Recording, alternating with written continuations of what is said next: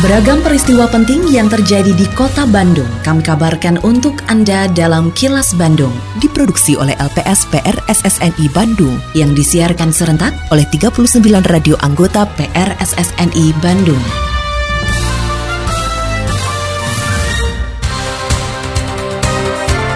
Sejumlah informasi aktual kami hadirkan untuk Anda dan inilah informasi utamanya. KPK ingatkan masyarakat tolak politik uang. Kodam 3 Siliwangi gelar pameran inovasi teknologi. Dewan Energi Nasional ajak masyarakat manfaatkan energi baru terbarukan. Saya, Santi Kasari Sumantri, inilah kilas Bandung selengkapnya. Menjelang Pesta Demokrasi Pemilu 2024 mendatang, Komisi Pemberantasan Korupsi atau KPK menggelar roadshow bus KPK ke sejumlah kota besar di Indonesia. Kota Bandung menjadi titik terakhir roadshow bus KPK yang berlangsung di depan Gedung Sate pada Minggu 2 Juli 2023. Deputi Pendidikan dan Peran Serta Masyarakat KPK, Wawan Wardiana mengatakan, roadshow bus KPK memiliki moto Hajar Serangan Fajar. Hal ini merupakan salah satu dari enam tugas KPK, yaitu tindakan pencegahan agar tidak terjadi tindak pidana korupsi. Kegiatan roadshow bus KPK menjadi upaya sosialisasi dan kampanye. Pasalnya menjelang pemilu 2024 akan semakin banyak politik uang atau serangan fajar. Oleh karenanya KPK menekankan kepada masyarakat kota Bandung untuk tidak menerima uang atau barang apa pun dari kampanye gelap menjelang pemilu 2024. Lewat Rongsobis KPK ini, kita juga mengingatkan masyarakat dan juga pada calon-calon anggota legislatif. Percuma gitu. Masyarakatnya juga sudah nggak mau gitu dia menolak. Makanya supaya kita tidak hianat, kita ingin sebut dengan orang amanah, ya tolak orang, tolak uangnya, jangan pilih orangnya. Nah, harapannya tahun ini kita gembar-gemborkan, kita kampanyekan ke seluruh masyarakat Indonesia lewat kegiatan-kegiatan seperti ini supaya menghadapi 2024 nih. Bulan Februari 2024 ada Pilpres sama Pileg. Pelaksana Harian Wali Kota Bandung, Emma Sumarna, mengapresiasi hadirnya roadshow bus KPK di Kota Bandung karena menjadi kesempatan besar untuk mendapatkan informasi segar mengenai anti korupsi. Menurutnya di era yang serba terbuka dan transparan, masyarakat bisa melihat kinerja pelayanan pemerintah. Emma berharap dengan sistem yang sudah dibangun bisa lebih memudahkan masyarakat untuk mendapatkan pelayanan yang dibutuhkan. Terlebih nilai-nilai yang diusung KPK selaras dengan nilai yang dipegang para ASN, yaitu berakhlak atau berorientasi kepada pelayanan yang akuntabel, koordinatif, harmonis, loyal, adaptif, dan kompeten pemerintah Kota Bandung, mudah-mudahan juga representatif mewakili masyarakat di Kota Bandung. Ingin mengucapkan terima kasih yang sebesar-besarnya kepada KPK yang sudah memberikan kesempatan kepada kota yang sama-sama kita cintai ini. Ini satu nilai yang sangat luar biasa. Di era pemerintahan saat ini ada yang namanya ASN berakhlak berakhlak itu berorientasi pada uh, pelayanan, A-nya itu akuntabel, K-nya itu koordinatif, H-nya itu harmonis, kemudian L-nya loyal kepada ideologi kita, kepada landasan konstitusional kita, landasan operasional kita, kemudian adaptif, kemudian juga kompeten. Tentunya ini harus dipadu-padankan antara nilai-nilai ASN yang berakhlak itu dengan nilai-nilai yang saat ini sedang disosialisasikan oleh KPK sehingga ini akan mampu menghadirkan peradaban baru bagaimana kita memberikan layanan yang terbaik kepada warga masyarakat. Suara Ketua DPRD Kota Bandung dan politisi PKS Teddy Rusmawan.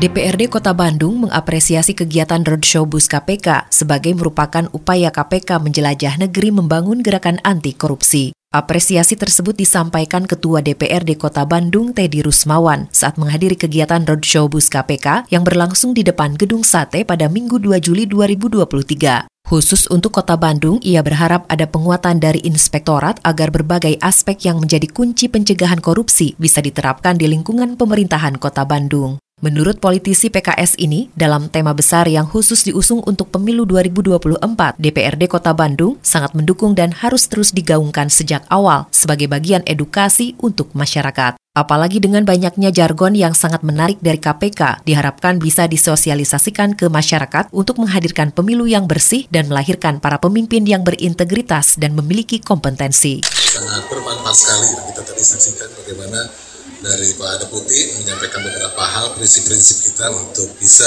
melakukan pencegahan korupsi. Jadi mudah-mudahan ini kegiatan yang bisa diimplementasikan tentunya di Kota Bandung dan terlebih khusus pemerintah Kota Bandung penguatan inspektorat ini yang menjadi kata kunci agar aspek-aspek yang tadi menjadi kunci dalam pencegahan korupsi ini bisa dilakukan.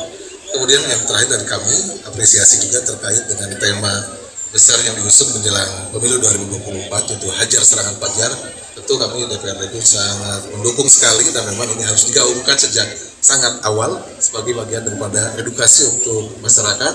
Dan tadi juga banyak jargon-jargon yang sangat menarik itu yang dalam bentuk uh, banner-banner itu. Mudah-mudahan ini bisa disosialisasikan juga karena dengan banner-banner yang mudah dipahami bahasa yang mudah dicerna ini akan semakin menguatkan untuk kita menghadirkan pemilu yang bersih dan tentu melahirkan para pemimpin yang berintegritas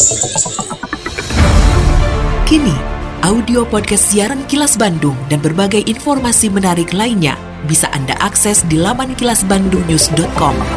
Kodam 3 Siliwangi menggelar pameran inovasi mengenai sarana dan prasarana yang dibutuhkan oleh satuan di lingkungan Kodam 3 Siliwangi juga masyarakat luas. Pangdam 3 Siliwangi Mayor Jenderal TNI Kunto Arif Wibowo mengatakan sejumlah terobosan teknologi yang dihasilkan oleh prajurit Siliwangi adalah berkat dukungan pendanaan dari pemerintah Provinsi Jawa Barat. Menurutnya selain sebagai role model pameran inovasi teknologi ini juga sebagai bentuk pertanggungjawaban kepada pemerintah Provinsi Jawa Barat. Pertama-tama saya ucapkan terima kasih sebesar-besarnya atas terwujudnya kerjasama ini tidak lebih tidak kurang bahwa kami tetap membawa konsep sisharta merata di mana konsep tersebut adalah merupakan bagian daripada sistem pertahanan yang ada di Indonesia.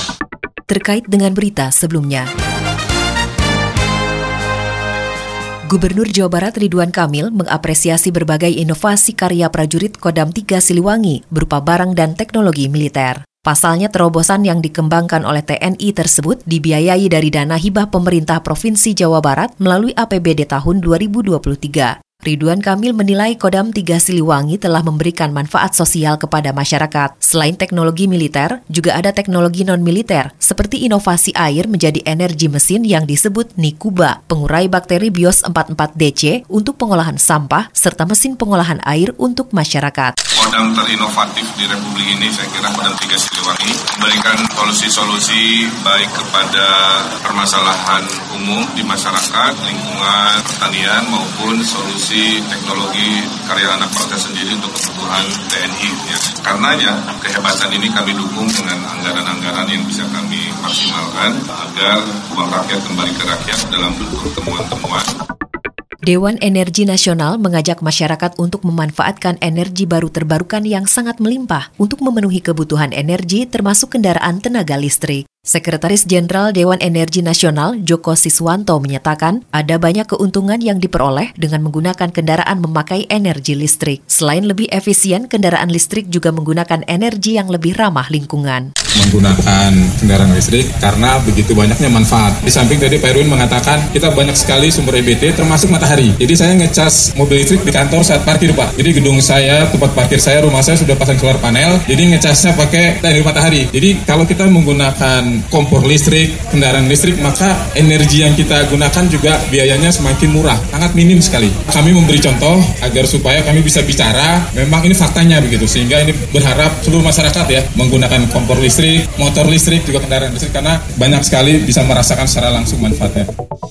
Assalamualaikum warahmatullahi wabarakatuh. Sampurasun, salam pariwisata. Dalam rangka meningkatkan promosi pariwisata, Disdukbar Kota Bandung selalu menghadirkan informasi terkini perihal kebudayaan, pariwisata, dan ekonomi kreatif dengan media yang digunakan untuk Instagram Live dilakukan setiap hari pukul 11 siang, 1 siang, dan 4 sore. Dan untuk siaran radio reguler dilaksanakan setiap hari Jumat pada pukul 13.30 di Radio Sonata FM. Dan untuk konten foto, video, serta konten lainnya ada pada Instagram tic.bandung. Dan buat Anda yang ingin mencari informasi secara langsung, dapat dapat mengunjungi kantor Turis Information Center di tiga lokasi. Lokasi pertama di kawasan Masjid Raya Bandung, lokasi kedua di Bandara Hussein Sastra Negara, dan lokasi ketiga ada di Lobi Hejo 23 Pascal Shopping Center Bandung. Mari dukung kemajuan pariwisata di Kota Bandung dengan follow Instagram tic.bandung. Hatur nuhun. Wassalamualaikum warahmatullahi wabarakatuh. Tetap patuhi protokol kesehatan untuk memutus penyebaran virus corona meski pemerintah menetapkan status pandemi COVID-19 di Indonesia sudah berakhir dan mengubah COVID-19 menjadi penyakit endemi di Indonesia. Selalu waspada dan menjaga kesehatan diri selama situasi endemi dengan terus menjalankan perilaku hidup bersih dan sehat. Terima kasih Anda telah menyimak kilas Bandung yang diproduksi oleh LPSPR SSNI Bandung.